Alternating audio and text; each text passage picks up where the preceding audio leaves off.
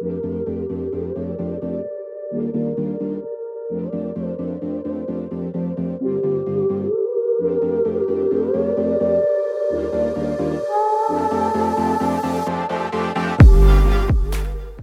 to the second season of Alternative Parenting Podcast, where we learn how to guide our kids to find their own path while supporting them in cultivating traits that will empower them to live a life of fulfillment, meaning, and satisfaction.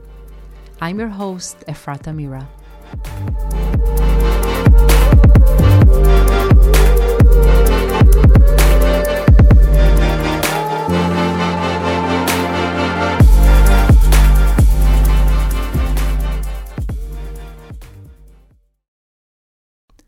Welcome back. The person that I'm interviewing today is someone that I met exactly a year ago when me and my family were traveling in Mexico. We traveled for about a month in Yucatan Peninsula, and in our last week, we decided to chill out in an Airbnb in Cancun. On our first day there, we met a family, and all of us clicked immediately. We had great conversations with them, and the dad, Chad Scott, was actually the one who inspired me to do this podcast. Chad is the owner and founder of Ultimate Team Products, a company of over 15 years, 40 locations, and 130 plus team members. In addition, Chad is also a best selling online instructor and investor in both early stage startups and established businesses.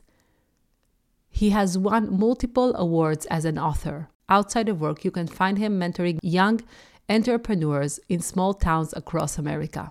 In this conversation, we talk all about his journey and what he has learned along the way. I was very determined to get insights about parenting from him, and I think we got some really, really good ones. So I hope you enjoy this conversation as much as I did. Now, on to the conversation. Hi, Chad. I'm so, so happy to have you here on the podcast. I'm so excited. I've been waiting to talk to you for so long.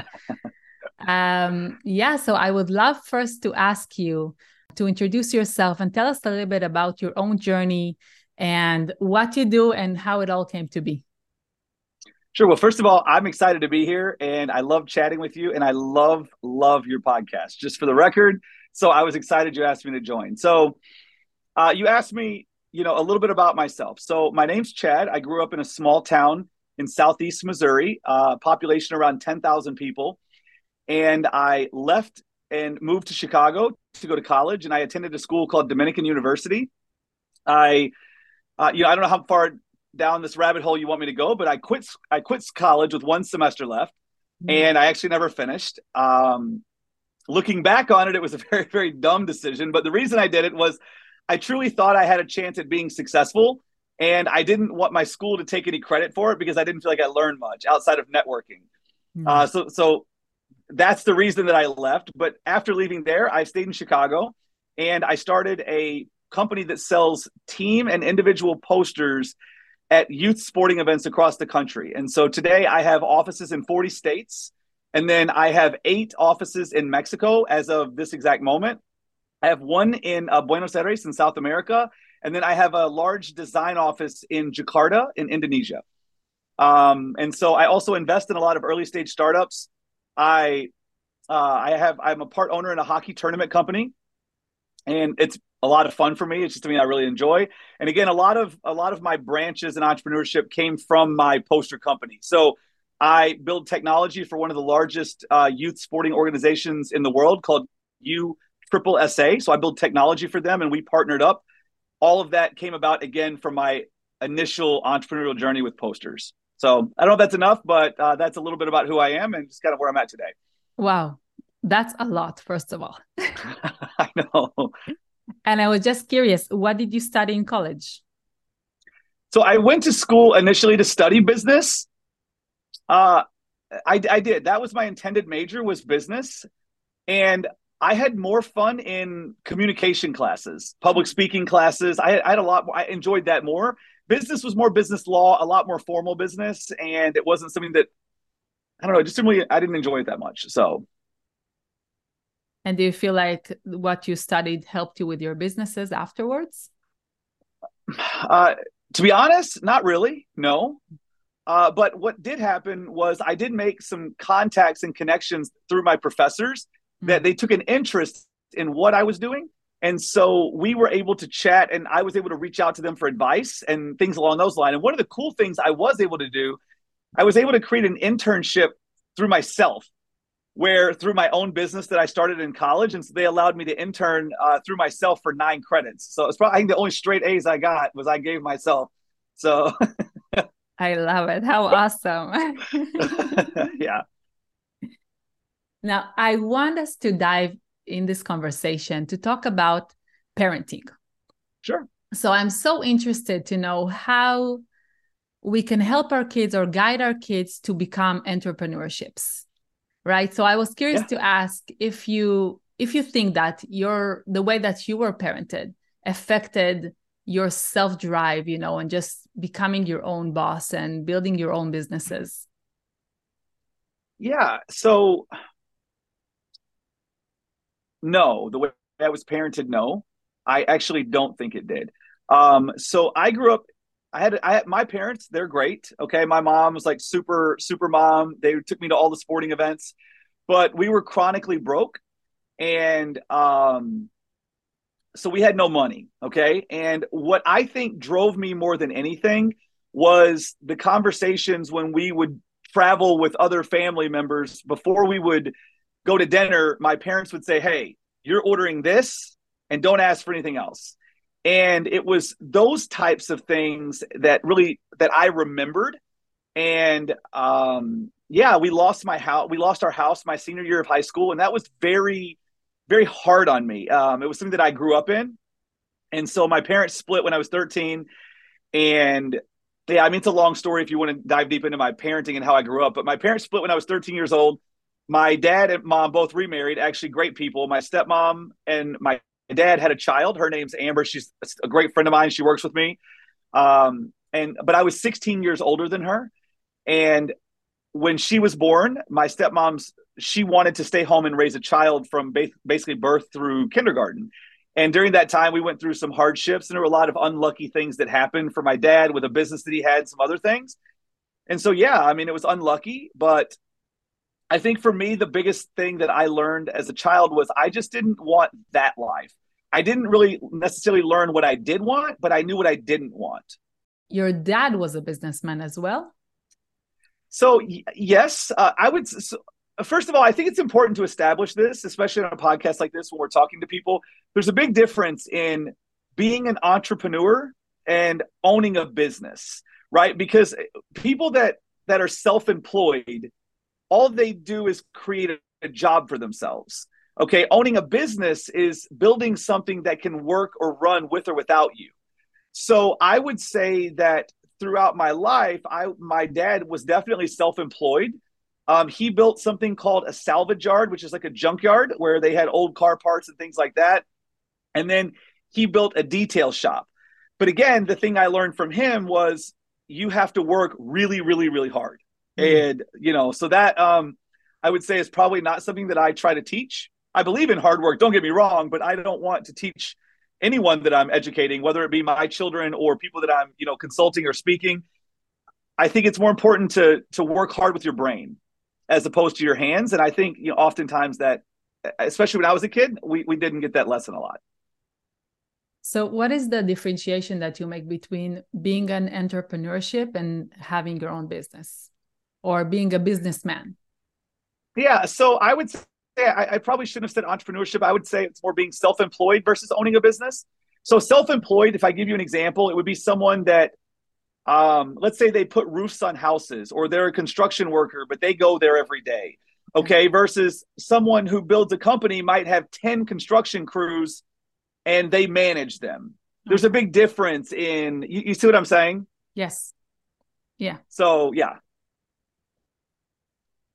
So how where do you think that you got that entrepreneurship brain from? well, I, I think my brain and, and what I've accomplished in my life was probably a part of evolution, I would say, more than anything else. So in college, one of the best things that ever happened to me, a professor of mine, his, his name's Dr. Rick Calabrese, a close friend of mine to this day, recommended a book to me, Rich Dad, Poor Dad. and mm-hmm. it's written by Robert Kiyosaki. It's one of the most famous, you know, um, entrepreneurship books of all time. Was the first book that I truly not only read from start to be- start to finish, but I loved it. It was the only one that I'd ever done. And what I loved in there was how he really explained that he, people that have I, I don't want to say they're not poor people, but people that have a poor mindset, right? They exchange hours for dollars. And it was the first time that I'd ever really heard that. Like people go to work for 50, you know, let's just say you make whatever, $20 an hour. The maximum amount of money you can make is $20 an hour times 24 hours in a day. And but the truth is that the, all reality, you can't even work 24 hours a day. I think at best you might be able to work 18, right? And sleep six. But what I realized is the only way to make more money was to work more hours. And I think that was probably the first thing that like hit me that what I was doing or what I was there to study to learn uh, probably wasn't going to put me in a direction that would lead to a fulfilling life. And you know, I've I've never been someone who loves money. It's it's weird. I, you you would think that about me, but I actually don't really care about money, and I never have. I always cared about whatever I did. I wanted to be the best. I've been overly obsessed about being the best, and I think that that for me was has probably been the best thing that uh, you know has worked out for me with all of the things that I've been involved in. Yeah, wow. I hope that answers your question. I, I feel like I'm still trying to understand. So, okay. so That's is, okay. is being the best. This is a quality that you grew grew up with. No. Um. So, okay. I, it's tough to explain. This is the best way I can explain it. When when you do something well, in life, no matter what it is, money tends to follow, right? So, for example, as a kid, let's say that you're you have aspirations of playing in the NBA, okay, the National Basketball Association. That's your goal. Well, as a kid, you practice for free, right? As a kid, you play for free, and only those that are obsessed with the details, that care about being perfect, that care about being the best, end up making the most. But they sacrifice making money on the front end and they work for free and they play for free and they never ask for it and they commit their life to being the best. And then hopefully you know that works out in their favor. And generally if it doesn't work out to get to the nba if you have that type of work ethic you can apply it in anything else. So I, I guess I, that would be an explanation of being the best. But for me personally how did i develop it? I think it was more so I became obsessed with solving problems. Okay, um, something that I learned very very early on, and I you know I've been fortunate. I had a couple of phenomenal mentors. I mean that are really really phenomenal. One of my mentors, his name's Peter. I won't say his last name, but he built Nextel in Mexico. And um, you know, soup. I mean, they did billions of dollars in revenue. He went from one employee himself to seventeen thousand and so I had the luxury of being able to learn from him. Now, it wasn't like full hands on, like I was his only thing he was teaching, but he was always there to answer questions when I had them. And that was such an advantage for me because he gave me all of this insight that otherwise I wouldn't have had. So it's the drive to be the best, is the work ethic and the solving problems, like wanting to solve problems. But I'm wondering where the passion to do the specific thing that you decided to do where did that came come from okay phenomenal question uh, you know i get asked this all the time about how do you know what you want to do? The truth is you don't know. No one knows what they want to do. And i think if you seek out knowing what you want to do oftentimes you will be disappointed. Um, because I think, as with all things, like let's just use happiness for example. What makes you happy today, if you were to do it over and over and over every day for the next 12 months, odds are it wouldn't make you happy 12 months from now. So to to be happy and to have passion and drive, I think you have to do things in your life that you deem as a life that you're proud of. So it's more about doing something I'm proud of versus doing something that I love. Look, do I love posters? I mean, I don't know. It's it's hard to say. Um, not really. I don't really think I care about posters, but what I do love is I love youth sports. I love being outside. I love kids. I loved playing sports as a kid. Um, I love being social, so I'm out and about. I love meeting parents. I love coaches that that do it for free and they just dedicate their time. I think that's amazing. So for me, you know, that's probably the best way I can answer the question because I don't think you ever know what you want to do ever. I mean, any true entrepreneur, this is what happens. When you're successful at anything, you end up getting into a bunch of other things. And it tends to be what causes a lot of problems for almost everyone. How did like, like the specific poster company start? Like what, what was the drive yeah. to start that and not something else? Well, um, funny you say that. I, you know, in college, I had a friend who was a graphic design major, and um, he had made a picture for a school team, our college soccer team, to be to be exact. And I thought it was really cool. And I had a brother who played in a baseball. Uh, he played in high school baseball, and they went they went to state or got third in state or something. And so I had my mom send me a photo and I had my friend remove the background on it and like make it blurry, and we put a record on it and some other things. And I printed this poster at FedEx Kinkos and I sent it to my mom as a gift for my brother. I just thought it'd be cool. And she called me and said, Chad, you know, I need 30 of these. Wow. And I was like, really? And she's like, yeah, everyone thinks it's amazing. I, they love it, whatever. And so at that point for me, it was like bingo, right? So at the time, I was waiting tables at a restaurant in uh, in Oak Brook, Illinois, which is a suburb of Chicago. And this idea, you know, just kept going back in my head. Like, how could we sell posters? What could we do? You know? And so I talked to this guy. I don't want to mention his name because we actually don't speak anymore and it didn't end very well. But um, he and I, we sat down and I, I basically said, How many posters a day could you make? How many can you make? And I figured if he could make 10, then I want to go out and sell 10 of them right? And and uh, 10 teams and sell 100 posters to make have him make 10. So that was really where the idea came from. And so, you know, when we first started, I went and I tried this all over the place. Like we tried getting in other high schools, we tried getting in colleges, and we could get in and we would do a picture at a high school, like maybe a you know a JV and a varsity team, and we would sell twenty of them. But I think we were charging like twenty five dollars or thirty dollars or something. So you do twenty of those, it's six hundred bucks, which is a lot, but we're splitting it two ways and it takes all week to you know it takes a long time to do it so it didn't it just didn't make sense and i was waiting tables at a restaurant and there was a regular a guy that came in often and i sat and uh, he always came in on mondays and i sat down and i chatted with him and i told him i had this idea and um, he said well you know chad i run a youth baseball tournament on memorial day weekend why don't you try and come out and see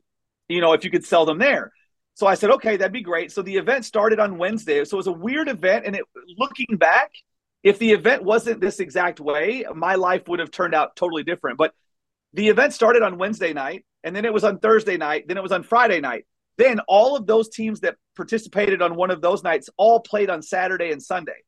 So I went out on Wednesday night, Thursday night, Friday night, and took all the photos. My friend made them. I had someone print them. And then we went out and sold them on Saturday and Sunday. So the the very first event that I went out to, I think we made like three thousand dollars. And for me, I was like, holy shit, I was working a lot of doubles to, you know, to make two hundred dollars. Yeah. And so that was when the real light bulb went off. And then to take it a step further, um, you know, my friend and I, we we tried finding other events, but again, we didn't know how to do it because we didn't know the system of finding events. There was a lot that went into that. So we were still trying everything we could try. Like anything you think of, we had something, and I tell this story when I speak a lot called Operation Explosion, right? I was 19 years old or 20 years old. So this is my mindset. And um, what it was was we were going to send a free poster to every college in America that made the national tournament for soccer and for football and for basketball. We were going to send the coach a free one with a letter that said that they could order and we would ship them to them. And so we do this, right? I, I find, I mean, and again, I don't know how detailed you want the story, but we get all the information, we send it out, and I get some lady. So I don't have any money. Okay. I have no money and I have no way of sending these posters out because to, right now I was paying like $20 to print each one. And I had 300 that sent us emails that said they want a free poster. I don't have six grand under any circumstance. So what I did was I called small town printers near where I grew up and I told them that, you know, my name was Chad. I have a huge poster company in Chicago and we're looking to expand our printing operation. And I have a, a, specific job that we're looking for someone to test them out on. And, you know, we only operate on net 30, which is where we pay 30 days later. And I called and I pitched this to like four different places. And I get a lady that says, okay, I'm in. And I was like, what? and so I, I, make all of these. I send them to her. She ships them out, and um, we made enough money to pay the bill, and basically made nothing at the end. Um, and so that's how it all got started. And then what took it to the next level, I, I mentioned earlier that my friend Peter, I was working at the same restaurant. I was still there trying to figure out what to do, and I had all these ideas. Peter has a friend that lived in the Chicagoland area, and he and I were friends because he was there every day at the restaurant. So I would talk to him, and I told him about my poster idea, and I had all these things in my car because um, I was showing people anyone that would listen to me. I was showing off these posters, right? And this guy Peter came into our restaurant, and his friend, his name was Christos, said, Hey, Chad, this is Peter. I want you to meet him. Peter, you know, Chad's got that poster company I was telling you about. And Peter, the first thing he said to me is, Chad, why are you waiting tables? And I said, Well, Peter, I have $4,000 in credit card debt because I'm paying for school, you know, and I, I have to pay it. And that, that's why. And he said, Okay. And he said, Do you have any of these pictures? So in the middle of my shift, now keep in mind, I worked at a nice restaurant. It was nice. Middle of my shift, we go to the parking lot. I take all these posters out of my car. I'm laying them on the concrete. I'm showing them everything. And he's like, Oh, that's so cool, blah, blah, blah. Well, I can only stay out for a few minutes. I go back inside at the end of the night, I go over to Peter and I just wanted to thank them. I was leaving. I just want to say it was a pleasure meeting you. And he said, Hey, Chad, I want to give you something. And I was like, Yeah. And he gave me a check for four grand. And um, he said, Now I have a question for you. Why are you waiting tables? So the check cleared a week later. I quit my job and I had no debt and I had $700 in my checking account. I documented it that day. So that's where it all began. Wow. So I, I don't know if that gives you any answer that you're looking for. Maybe it's too much. Maybe it's long winded. I don't know. No, no, it's all it's all great. It's all painting the picture for us to understand. Sure. And I think it's all important.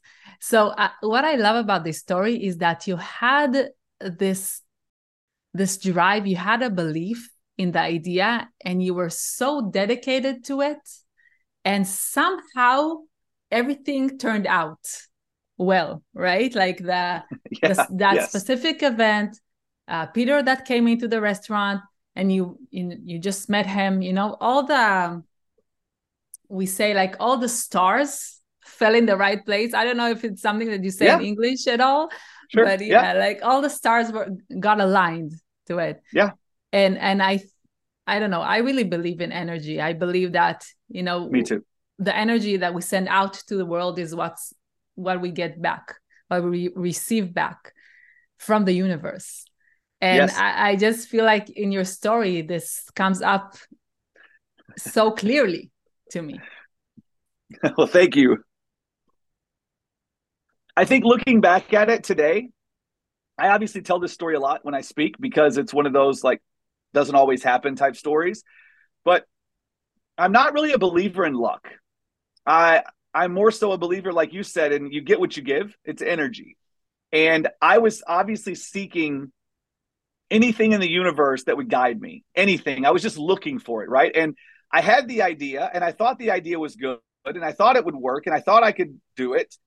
And yeah, you know, you you try and try and try. I mean, I did a lot of stuff, you know, before I went to this event. A lot of stuff. Like I went to inner city basketball courts and I tried to find the kid that I thought was the best. And I would offer to take photos of them and give them free posters and hoping that their friends would want to buy them, but they had no money. And I, I tried that, you know, but I didn't know that was going to be the case. And I tried mailing samples to high schools and I tried calling people. I, I tried everything. I mean, I was just relentless. I just never gave up. That that's all it was. I just didn't give up. Yeah. And I think you were just very, very resourceful like trying yes. to solve problems solve you know you you see a problem you want to solve it you you want you're you're just trying everything and you're willing to put yourself out there and take the risk right yes that you're putting time and maybe it's not going to work yes yeah um, something something i i do and i still do today is I have like a yellow legal pad. Okay, I don't today it's digital, but for a long time when I was young, when I first started, I had a yellow legal pad, and every time I had a problem, no matter what it was, I would write it down. Okay, every single problem, like someone calls and I can't accept credit cards, I would write down can't accept credit cards. Right, it didn't matter what the problem was. Someone didn't get a poster, uh, the delivery didn't happen. Someone, right? All of these things were problems, and so what I would do is just look at every problem and I wouldn't move on until I could solve that problem. Mm. And sometimes I could solve it in an ideal way, and sometimes I could duct tape it for the short term. You know, and so what you said about being resourceful, we had issues with the post office because things weren't getting delivered. And we were only working in the Chicagoland area in the beginning. And I had a friend of mine, this is no exaggeration. he would get to my house at 10 p.m. This is before the iPhone, before Garmin. Like we were using MapQuest. Okay. So we printed off directions on MapQuest and he would come in and get all of the posters that we were delivering for the day. So like, let's say there's 50 of them. And then he would lay them out on a map and then he would print directions from one house to the next. And he would get to our house at 10 p.m., take all the posters, and he would deliver overnight. Like we were going to people's doorsteps at two in the morning. So illegal, absolutely insane. But we did it. And you know what? When someone called and said, When's my poster going to be there? I could say tomorrow. And I knew it would be there. So that was a, it was weird, but I still do that to this day. When we have a problem, we write it down and we talk about what is a perfect solution if technology and money are not hurdles. And to, to this day, that helps us still move forward. Yeah. So I want to go back now to your, to your childhood yeah. because I don't yeah, think that this trait of being resourceful and trying to solve problems, I don't think that it started when you were 18. Do you remember yourself trying to solve problems as a child? Uh, you know, it's interesting. It's interesting. Um, I would say I had a great childhood from the standpoint that we played outside a lot. Okay. And the only time we were inside was if we were in trouble or it was nighttime or it was really cold. Okay. And so as a kid, we built tree houses. Like, you know, we found ways to get wood to build tree houses. So, yeah, when you ask about those traits, I definitely think that I'm a person that if I want something, I will move mountains to figure out how. And I think I've always done that, you know. Even whether it was just like simply, you know, my dad always said I have something called the gift of gab, which is like in English, you know, you speak well, you can, I don't know, articulate what you want really well, and I can talk to anyone. And I use that a lot. You know, whenever I wanted something, I wasn't scared to ask for it. And I didn't get upset when I heard no. That never bothered me. So, yeah, I guess those traits probably when I was a child for sure. Yeah. I think what you're saying about, you know, being outside and and building building tree houses, being unsupervised by adults and just figuring it out by yourself as a child or in a group of children that in and of itself is cultivating a lot of resourcefulness. You know, you have to figure it out. You don't have the adult to give you the answers all the time. Absolutely. Yes. Yeah. And I think that's very different from the way that many of our kids grow up today. 100% agree. Yes. Yeah. And I, you know what? I'm wondering now, thinking of your own childhood and, you know, where you, what you have accomplished how does that change the way that you parent? Or how does that affect the way that you parent your children today? You know that's interesting. I i think my wife and i we talk and discuss our parenting tactics often because there's that unique situation right? So the last thing you want to do in life is strip your child of the ability to achieve. Because the ability to achieve something on your own is one of the greatest things you can experience being human. And oftentimes what the goal of parent uh, of a parent today is is to give their kid everything or to give them a better life than they had. And i've said from day one my parenting strategy is very simple my goal is for my kids to look at me and say if i turn out like my dad i'll be happy with that right? I will never say, oh, I want you to have this because I didn't, because I don't necessarily agree with that. Like my my childhood was full of scarcity, okay, and I can't say, and I I I think that that was a huge motivator in me not wanting scarcity. But my children have abundance, And un- unfortunately, sometimes it's it's scary because you look at your kids and you say, "Man, I'm giving them everything and not having all of this is exactly what made me what I am today." And it's scary because you don't know like are you know I think with all of us you never really know right until, until they're older how bad or how how well you did but in my situation so yeah so how do you think that you are giving your child your children the ability to achieve although they have everything that they need and and theoretically they can have everything that they want right? Yes uh, so i can tell you one thing um, the best way to answer the question for me is to tell you just what i do with them and that is i support their interests. I don't care what it is. Like you know my my eight year old he has a bug show brady's bug show right he loves bugs he loves filming he loves seeing himself on film He'll sit with you when you edit. He loves coming up with stuff. Okay. But we actually didn't start the bug show for him to to build some YouTube following. It wasn't that. We did it because he became fascinated with learning about bugs if he was going to report on them. And so we use building a little show for him as an educational piece for him. And he learns about these bugs and we research them and we figure out when they sleep and when they hibernate and how they die and what they do. And it's been a phenomenal like probably the best education piece that we've done with brady was that so. I think that when we're teaching something then we become the experts of it. Yeah. So yeah, yeah that's absolutely. that's a def- that's definitely a great learning experience and a learning tool my daughter uh, she's 14 she has had a wide range of interests from ballet to tap dancing to volleyball to now she's in uh, she's musical theater and now she's in acting and she loves it. And so what i do is i try to not guide my kids. Like addison took $20 that a friend of mine gave her for her birthday when she was six years old. And um, she saved this $20 and she asked me if she could buy a glitter tattoo kit okay was really interesting it was a glitter tattoo kit and um, I was like, yeah. So she, she asked me if I would buy it on Amazon for her. She gave me the 20 bucks. The kit was 19.99 plus shipping. I paid for that. And we get the we get the kit in. And this was in March. Okay. She got the money in August, saved it, decided in March that this is what she wanted. So she buys it, she gets it. First thing she does, Brady at the time, I think was like two or three, two. And so um, so she was seven. Yeah, he was two. So she puts a glitter tattoo on his shoulder. So basically, what it is, a little sticker you put on there, and you put glue on it, and then you put the glitter on there. Okay. And so she said, Dad, you know, do you mind if I come to Alabama with you, or when I'm at Alabama this summer at the tournament, can I set up a table and sell glitter tattoos? Hmm. So I'm like, Yeah, no problem. So we get out there, and she sets up this little table, and you know, we had to do some interesting things because there's wind. So we had to take a clear piece of plexiglass and sit it over the things so they wouldn't blow everywhere. That was a that was a problem that Addison had to figure out how to solve. But so the first day was finishing up, and we had been working like 10 hours, and I was done and I was ready to go.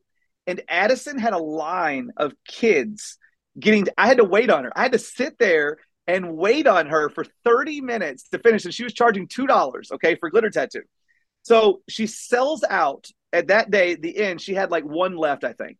So when we left there, she's like, we go back home, we shower, and she's like, Dad, I I have a question. I'm like, yeah, and she's like, can we go to Hobby Lobby? I want to get something, and I was like, yeah. So we go there, and she buys an airbrush gun, okay, and then she bought number stencils, okay. So what she did that started the next day was she did um, airbrush tattoos of the like the little siblings of their brother that was playing in the event, his number on their shoulders and she charged two dollars for those. By the time the week was over, Addison, she was seven, I think she was six, seven, eight, somewhere in that range. She made over seven hundred dollars. Wow. Okay, yeah, and That's so it was crazy. And then, you know, like Brady, uh, a couple years ago, we were in Florida, and Brady decided that he wanted to. Um, he thought he could make some money from his bug show, so we've been collecting all these bugs and. Um, anytime he sees a dead one, he has to get it and he keeps it. So um, him and Mary, they did an experiment where I don't know if you've ever used like resin to make um, to like these little clear things where you put like jewelry or whatever. So Mary buys this resin kit and they put these bugs inside of them and they make all this bug jewelry. Okay, where they put resin, they put strings on them like this right here. Mm-hmm. And he set up in the front yard and selling them makes a hundred dollars. Wow. You know, and it's like they have that like they understand that if you want it, you just have to figure out how to get it. Yeah. That's it. Like yeah. so yeah, I don't I know how you teach it. no, I, I, I it. it's not teaching. It's just going with them. It's just mm-hmm. not stopping their own flow. You know, because yeah. they, they want to yeah. do do something, and it's really easy to say, no, no way, it's not gonna, it's not gonna work. It's not gonna happen. It's too much or whatever. You know, but as parents, you're just flowing with them and letting them do it, and then they're learning, yeah. right? It's amazing. Well, when you're seven, you have to think about what does success look like to a seven year old. If she had made twenty dollars, she would have been over the moon. Right. But instead, she makes a hundred and then takes that hundred and reinvests it in herself. And she had the idea on her own. Wow. And then that night, listen, this was another thing. While we were at the store, she bought a um a sketch pad and we bought the tripod for her and she set it up on our balcony of our the place we stay in for the summer and she's out there i literally have video of her doing this no joke she's out there stenciling practicing how to do the numbers at 10 p.m wow. for the next day. Like you know and That's so I, I literally i said mary i said mary come here and we were just she's, she's out on the balcony and i said i want you to know she's gonna be fine that one you don't have to worry about. So we're we're down, you know, at the time we're down to one. If we can get Brady right, she's good. So yeah. Amazing story. But I let them figure it out. Okay. And I don't care. This is the only rule I have. I don't care what you want to do. If you want to clean parking lots, I don't care. All I all I ask is that you give it everything you have. That's all I ask. I, I don't care if you're successful, if you fail, just be all in or don't waste everyone's time. And I think that's kind of the, you know, the way that I operate. And I don't know. I my kids ask me, I always tell people you only ask for advice when you already know the answer. Like if you're at, if you're looking for me to confirm what you're thinking, I will. But um you don't need my advice. Like you know, if you're thinking to ask the question, you already have a pretty good idea of what you want to do. You know, I'm thinking when you're saying I I I let them you, I, you support their interests and you you try not to guide them right? And you're not deciding for them what they want to do or what they or what their interest is or what their passion is. The the only thing that you are telling them is that they need to give everything that they have to it. So i was just wondering isn't that like putting a lot of pressure on something? Because maybe you know maybe it's an interest that is gonna go away in a, a month or so so how do you deal yeah, with that? Yeah, good good question, and probably exposes more of my answer than I realized. I guess I would say that I will be all in on something you are all in on, and maybe that's a better way of explaining it to you. Mm. Um, I'm all about trying 10,000 things. I don't really care. But if you want me to be all in and be super supportive, then I need you to be all in. But at the same time, you know, when you ask, how do I support, how do I support them I also encourage them to play outside. Like my kids play outside every single day. They play kickball with the neighbors. They play football. They run. They play tag. They play hide and go seek at night, you know. So we try really, really hard to encourage them to get the best of what we had when we were kids, my wife mm-hmm. and I. Mm. Mm-hmm. Yeah. And do you feel like your environment supports that also? Because I lot I know that a lot of parents may want that, but all the kids are at home you know? They don't have who to play with outside. Yes uh, we have our neighborhood is amazing. Uh, we have so many kids that are all a wide range of ages for, for all of our kids up through 14 all the way down to jordan's five.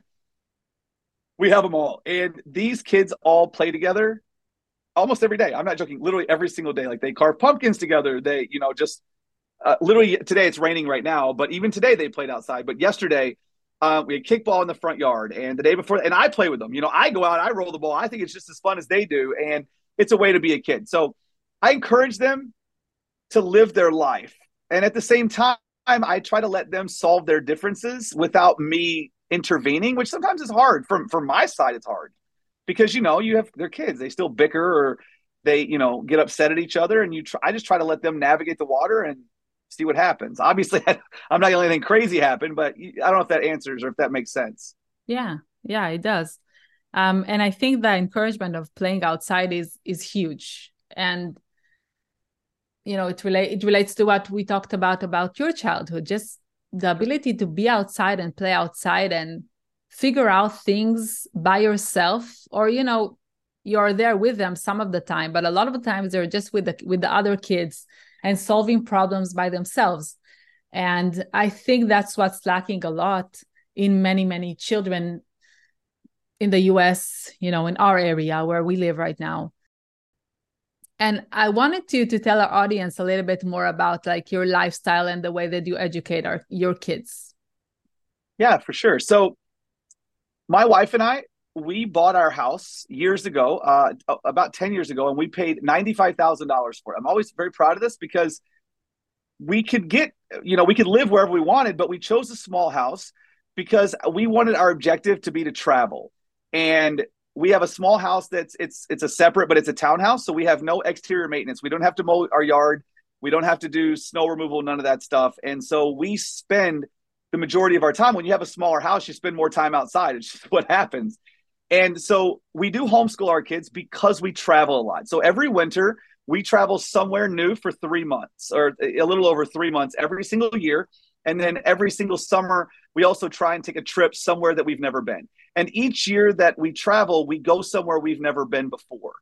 And, you know, to your previous point about playing outside, and I think tying it to entrepreneurship and how that worked out for me, it teaches you how to recognize as a kid how to come up with ideas of things to do. Hmm. And as an adult, when you're in business, it helps you recognize new opportunities that someone else might not see. So I think that those are how they kind of correlate. But yes, we, my daughter, I will say this my daughter is in school and her mom is not my wife. Uh, so I had her w- when I was way younger. And she she travels to meet us in the in the winters and we talk with her every day. We face honestly it's really weird but we have a better relationship with her in the winter when we're gone because she calls and facetimes every day but when we're here she's all about her friends and could care less about us. So it's really weird how that dynamic worked out. But our boys we homeschool them and my wife and i both do it differently. So she teaches the core uh, subjects and then i am a super avid about teaching typing.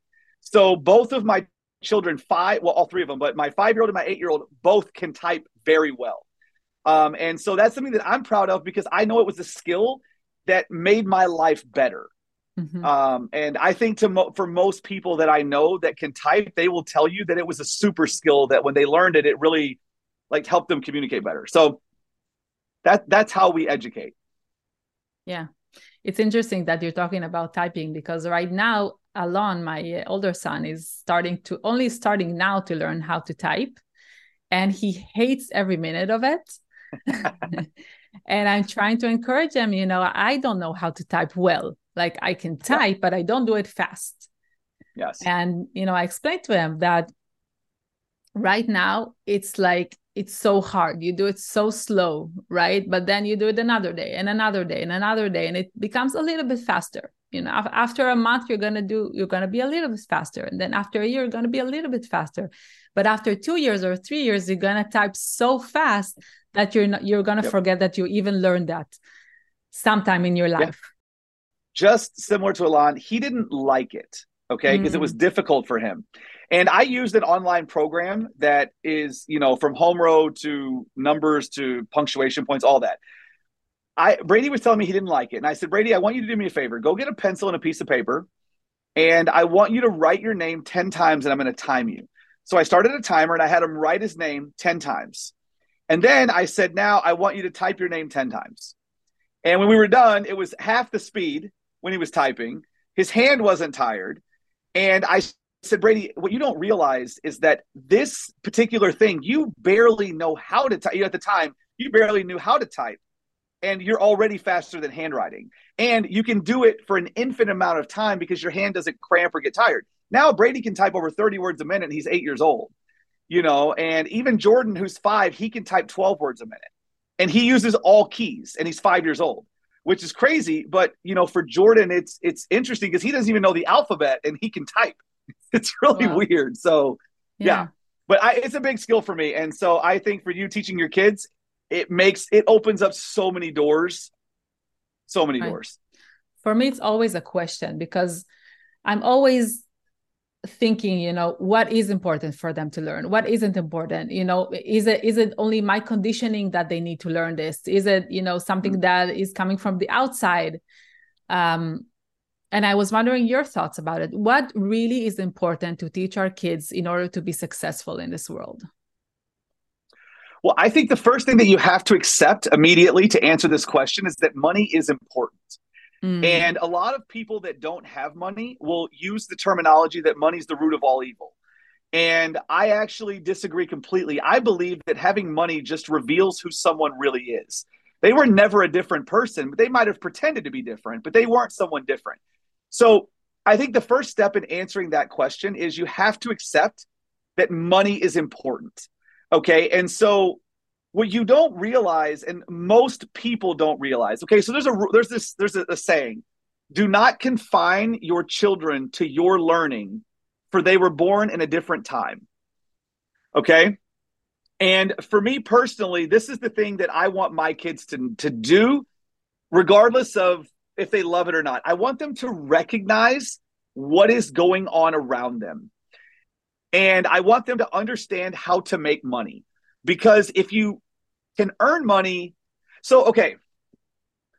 This is a, this is such a touchy topic for me because i also try to be very middle of the road. I don't like to create enemies on this topic because it's such a dangerous topic when you start bringing up money and earning money and how to know what's important. But i'm a believer in life that the world would be a lot better if you if your money if you didn't work for money okay if your money was there and you used your brain for money but you did what you wanted for fun.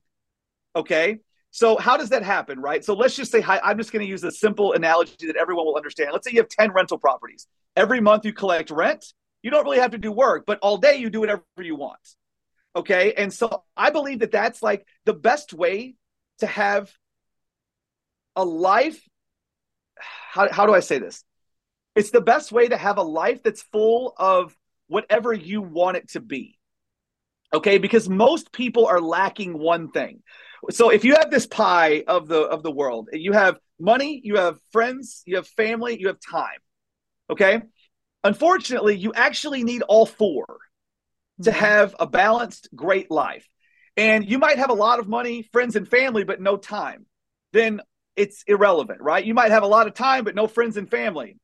Also, not very fun, right? And so the key is to make sure that as your kids navigate through the world that they just understand balance. So they understand what to go after. When i mentioned teaching my kids typing okay here's what i can guarantee you.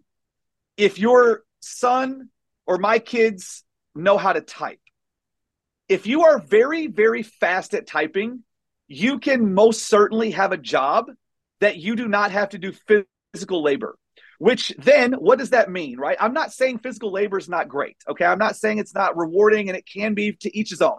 But what I do know is that physical labor shortens your lifespan because it breaks your body down in ways that something else doesn't, right? For me, physical labor is working out for an hour in the morning before I start my day. That's my activity. And then I work with my hands and my brain. And so, therefore, I have friends that work in factories and they've aged poorly because they really hurt their bodies. And so I think all the things that we're teaching our kids, it's not so much that I'm saying, hey, I need you to go be a computer programmer or hey, I want you to be a court reporter. I don't care what you do. I just want you to have that skill and know that if you want to use it, you can. If you choose to go put roofs on houses, by all means, go do it. I don't care if you love it, do it. So does that does that answer your question? Yeah. Yeah. You you want to open up more opportunities for them. Yeah. yeah. For sure. And and and things that they might not understand today right. you know like right. they like like brady doesn't know that typing is important because he's never had a job right? But the minute that he has to decide between typing in an air conditioned desk or landscaping outside in 100 degree weather he'll appreciate those typing skills at least i hope. Yeah. And what else? Is there another skill like that that is really really important for them to know you think? The ability to communicate and make friends. Mm. I think people probably underestimate that skill over everything else. And and I'm going to tell you why. Because what I've learned in life, especially in business, is if you like someone, you don't want to change. Okay? Like let's just say for example, you shop at a grocery store. Let's say you go to Whole Foods, right? We know Whole Foods, the nickname is Whole Paycheck, right? It's, it's got a stigma. But let's say that every time you go there, they call you by name, you have a bagger that recognizes you, and they always say hi. All of a sudden, are you going to change the school or the place that you shop at? No, because it's part of the experience, right? It's part of that um that environment that we want to be in as as humans. And I think that's so important. Um, but so I I definitely think that being able to make friends and I think essentially as a kid it's making friends as an adult it's networking. Are you able to network? And I think that that's how that skill transitions from being being friendly and being outgoing. So, yes, I would say that's probably one of the most important skills, even more important than typing, right? Because here's the here's the rule of thumb. I don't know if you've ever heard this before, but for me personally, let's just say hypothetically, I want to, I, I don't know, let's say I want to start a grocery store. Okay. I want to start a grocery store. Well, do I know have to know how to start a grocery store? No, I don't. What I have to know is I have to know someone who knows how to build a building. I have to know someone who knows how to source something. I have to know someone who knows accounting, someone who knows law- lawyer stuff, and I have to know someone that has money. If I have all those things and I put the network together, I actually need to know nothing, yet I can build a grocery store. Right. So I, that's why I would say that that skill to me is by and large the most important. Mm. And how is how do we teach our children that? I, I, think that's the that's the the ten billion dollar question, right? I think part of it is um, putting them in situations where they're not comfortable, right? Mm. So, um, for me personally, I learned from Peter. Actually, he said to me uh, when I was young, he said that you'll only be as successful as the number of uncomfortable conversations you're willing to have. Wow. Now, taking that backwards to a child, that means they will only be as outgoing and as I don't I don't know the right word, um, free spirited and ability to adapt. If you put them in so many uncomfortable situations where their normal is just being uncomfortable and figuring it out. Mm-hmm. Because what happens as humans, and I and I think it's just again, it goes back to recognizing what our flaws are as humans. So as a human, they say, right, you create your habits, your habits create your life. Okay, so by default, we're creatures of habit. And it's the reason that if you go somewhere and charge something on your credit card that's uncharacteristic, they will freeze your card or they will text you that, did you make this purchase? Because it's out of your habitual pattern. Okay. Right. And so I think that the habit that you have to create is not having a habit of doing the same thing over and over. Hmm. That has to be the habit. So if you want your kids to be exposed to the world in a different way, it's stop letting them get comfortable with five friends. Put them on teams of kids that they don't know anyone. Take them to groups. You know, for us, we do homeschool groups. We take them to new places. Like, you know, they have a, yeah, this past weekend, um, last weekend, we had a college thing where Brady went and they were doing all these chemistry experiments where they were like mixing chemicals. There's 80 kids there. He didn't know a single one of them. Brady came home with like eight friends. You know, we met you guys in Cancun, right? Your kids, our kids, neither one knew each other, and yet they gravitated and it was no big deal. You guys traveled all over Quintana Roo and you went to unique places and your kids made friends because you put them in situations where they have to adapt and they will. They'll be fine. Everyone like tries to control their kids' experience. Let them let them fall. It's okay. Yeah. It's okay. So I hope, hope that answers and it's not too passionate.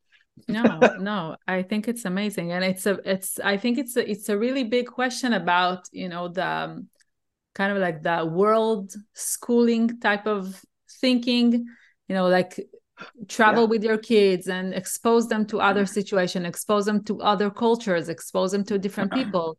But then on the other hand is the stability that our kids need. So I'm wondering how you guys navigate that, like the the the need of the safe harbor, that safe home, that safe space. But on the other hand, you know, you're traveling a lot and meeting a lot of people. Well, I want to I want to preface all of this with we are not perfect. Okay, so I, I want to make sure that everyone, that anyone that listens to this, they don't think that I think my way of parenting is the best. Because when I met you, the truth is, I thought you were an incredible parent. My wife and I both, we left and we were like, wow, effort's amazing. Like we were just blown away and we loved it, right? But it wasn't that you're better than we are. It's just that we're all different. And so in, in that scenario, how do we provide stability? Well, I think that our kids consider home who they're with whereas a lot of kids consider home where they are. And you know, when you to your point, traveling, right? We lived in Mexico for like three and a half months, and our kids don't speak Spanish. But you know what? Every single day, they would use the terms "Hola, cómo estás?" and you know, "Muy bien, gracias." De nada. You know, they started picking up on things. And when we went out, uh, which you know, you are familiar with this in Cancun specifically, they have these kids clubs everywhere that we went. Well, every kid in there didn't speak English except our kids. And so, but when we would go in, Brady would be on one side, Jordan would be on the other, and they're playing with kids that don't even speak their language. And they figure it out, you know, like they show things. And you actually know this about Jordan, but he doesn't speak well.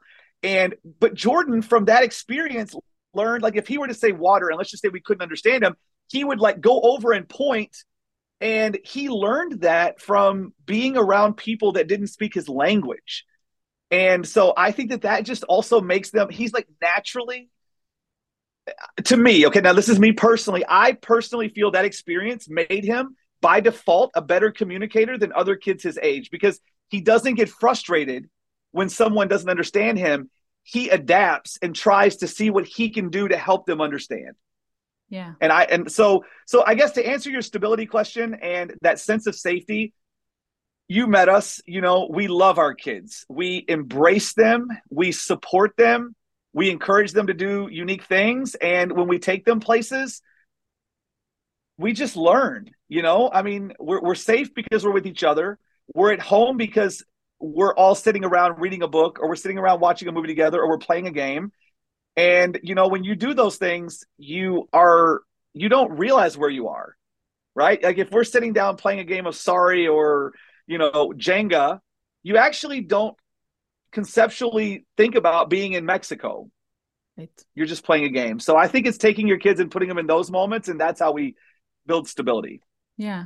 So kind of maybe having the stability of a of a routine or some habits that you have as a family, something that helps them feel like they know what's going on or where what to expect right? Like when you're getting to a yes. new place, how's it how their day is gonna look like more or less?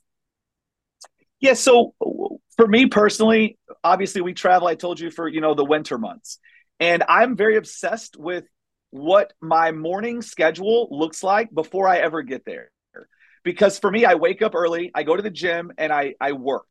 Okay, those are the things I do in the morning that I really love doing, and I do it, you know, while the kids are sleeping, I, I, get up really early to do that. And for the kids, when they get up, they know the first thing they're going to do for two hours of school.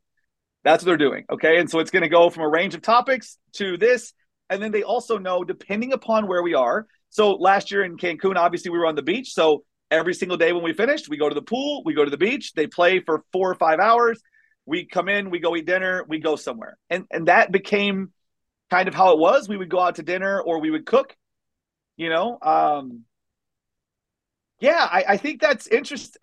It's it's hard to really give a concrete answer because it changes, right? Being in Mexico, the way that we provide stability is very different than when we were in. You know, this year we're going to be in in Siesta Keys, okay, and so it's it's the United States, so it's a very different scenario for us because it's different, and so to I don't know yet how we're going to do it. if that if that answers your yeah. question, sometimes yeah. it's okay. But are you planning to to have something stable while you're there? Yeah, of course. We will always mm. do school. I will always work out. We will always do breakfast. Always. Like those things are like the core morning, right? You have to kind of have this rule like win the morning, win the day. And you know, if we can like give the kids that form of good in the morning, then usually the rest of the day it tends to work out okay. Yeah. Yeah. No, I think it's so interesting because you know, I talk a lot about resilience. And the resilience, the true resilience comes from a place of safety, from a place of confidence and self esteem, and just having that strong attachment with with you know your caretakers your parents and i believe that as long as you are giving them you know that strong bond and that strong connection with you guys it really doesn't matter where you are in the world and it really doesn't matter who the people that you're hanging out with. They always have that security inside of them. Yes. Yes. Something um you know i don't know if we're going to get into it at all but i think a really important component to a kid's outcome is who they hang out with and how they choose friends. And um, something that I've learned from traveling is our kids have so much more confidence.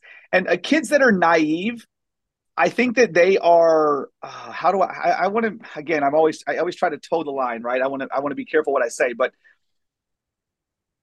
kids that don't have exposure to the world, they're easy to wow, I guess is the word. I don't know. Like for my daughter, I'm just going to give you an example of my daughter. So my daughter's 14 years old. And the last thing I want is some guy coming along with a nice car and her being wooed, right? Mm-hmm. I want her to know that she's been in a nice car her whole life. Like some guy comes along and says, "Oh, we we traveled here." It's like I traveled for 3 months every year for 10 years, right? I don't I want her to love people for who they are and not get sucked into something because they're fascinated because they didn't have that life. And I think by my kids ex- being exposed to the world, they're more likely to be leaders and a lot less likely to be followers because they're not afraid of the world.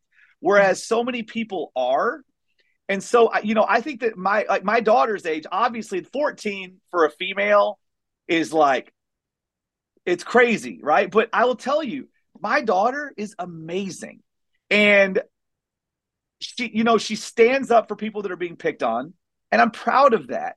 Right. And she does that. And she's like, you know, dad, the reason that that's the case is because you were, you were, you always picked on us our whole life, right? Like we we were just always all about being funny and joking and not taking life too serious because you know it's it's a famous line. You you can't take life too serious because you never get out alive.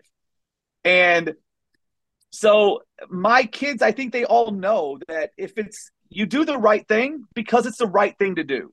You know, and so my daughter, I'll tell you, and this is terrible parenting advice, but I'm going to say it anyway. Mm-hmm. This is the rule I have for my daughter. If you do something dumb, it better be your idea and not someone else's. because if you follow someone doing something dumb, I'm going to be really upset. But if it was at least your idea and you could justify it, I will get over it. And that's that's what I tell her all. Again, terrible parenting advice, but it's how I feel. I just love the communication that you guys have, you know? Oh, yeah. I think yes. you know what you said what you said before about having a go- better relationship when you guys are separated like when you are when you are traveling it's because you have that constant phone calls and um, it just shows that you have a good communication with her. And i think like yes. in the teen years that's the most important thing just to have that open communication. So she will be she will feel comfortable to just share with you whatever is going on with her in her life. And that's it. You know i think yes. with the teens it just ends there. It's very hard because um, there's a fine line right? And in all honesty, just so you know, to me personally, managing a household is very similar to managing a business. It's no different, right? You treat people the way you want to be treated. And with my daughter being 14, and you know, she doesn't really make too many dumb decisions, but you have to be mindful of how do you reprimand and what type of consequences because if you create an environment where she won't open up and she starts becoming deceitful or hiding things because she knows how you're going to react that doesn't build a healthy environment either. And so this is a fine line. It's it's very interesting, you know. Mm-hmm. For us, I mean, we're we're learning as we go. I mean, right? yeah, all of us. Yeah. So so how, so I I'm just curious. How do you deal with that? Like like what? Where is your fine line? Where does it go? So I would say that my fine line is are you being respectful to A, the people around you, and B, to yourself? So I think that's like all, you know, number one is respect.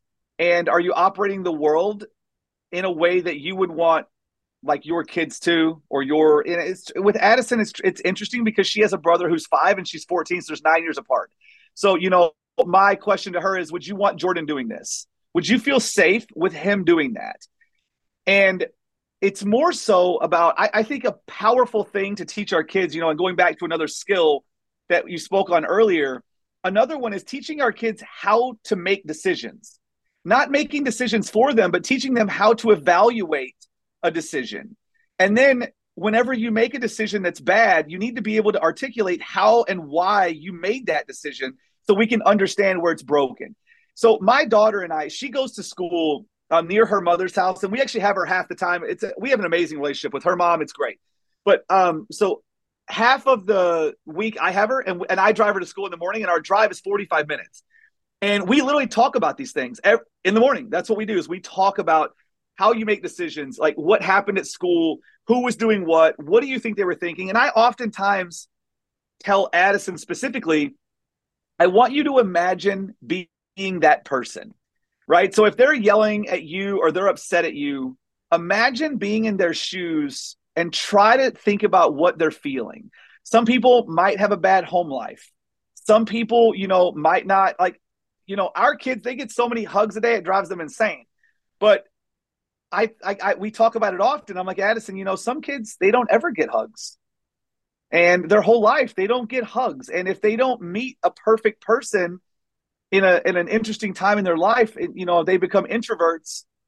Their social life is spent on a computer, and you know, like you get hugs, and that's just how we roll. Like we always say that. That's how we roll. When we meet people, we I think I'm sure we hugged you guys, right? We're just huggers. That's who we are.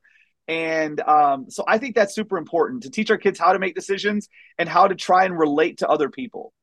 Wow. Yeah. Wow, Chad, so, so powerful. I feel like I've learned so much, and I'm sure that our listeners as well. And I really, really, really, really appreciate your time. I learned so much from this episode. Here are the main key points. Number one, building a successful business means having the mindset of resourcefulness. Problem solving and being creative can open up worlds of opportunities.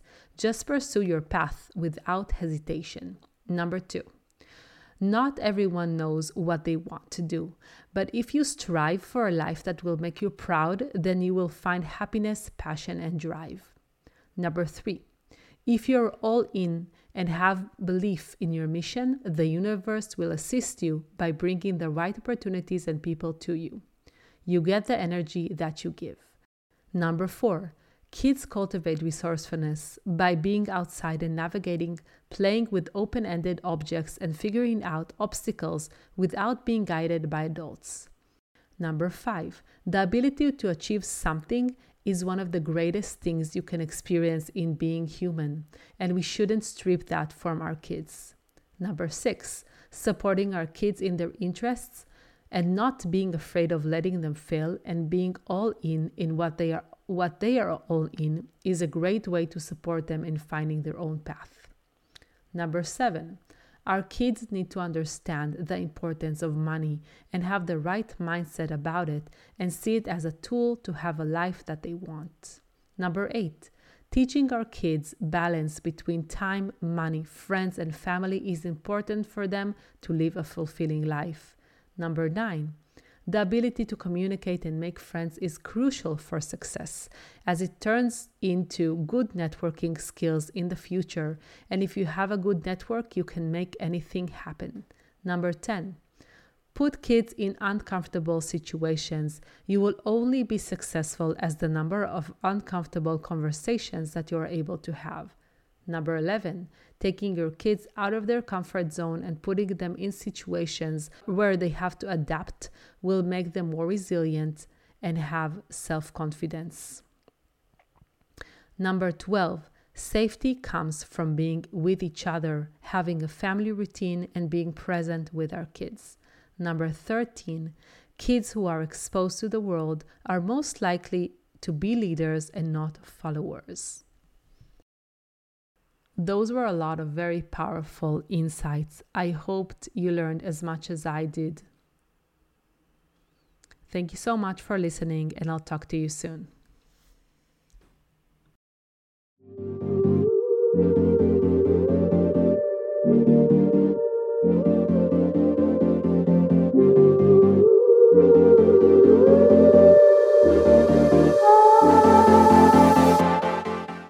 Hope you enjoyed this episode and was inspired to make small shifts in your parenting that will support your kids to bring forth their full potential while living a life of ease and well being. To support this show, please make sure to subscribe and rate the show. Leaving a comment can be very helpful in promoting the show on the podcast platform. If you think that this can benefit other parents, please share this podcast with them.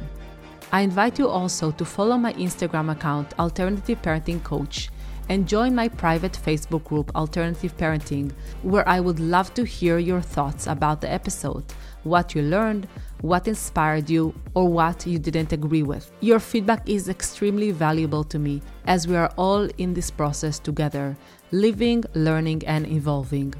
Thank you again, and I'll talk to you soon.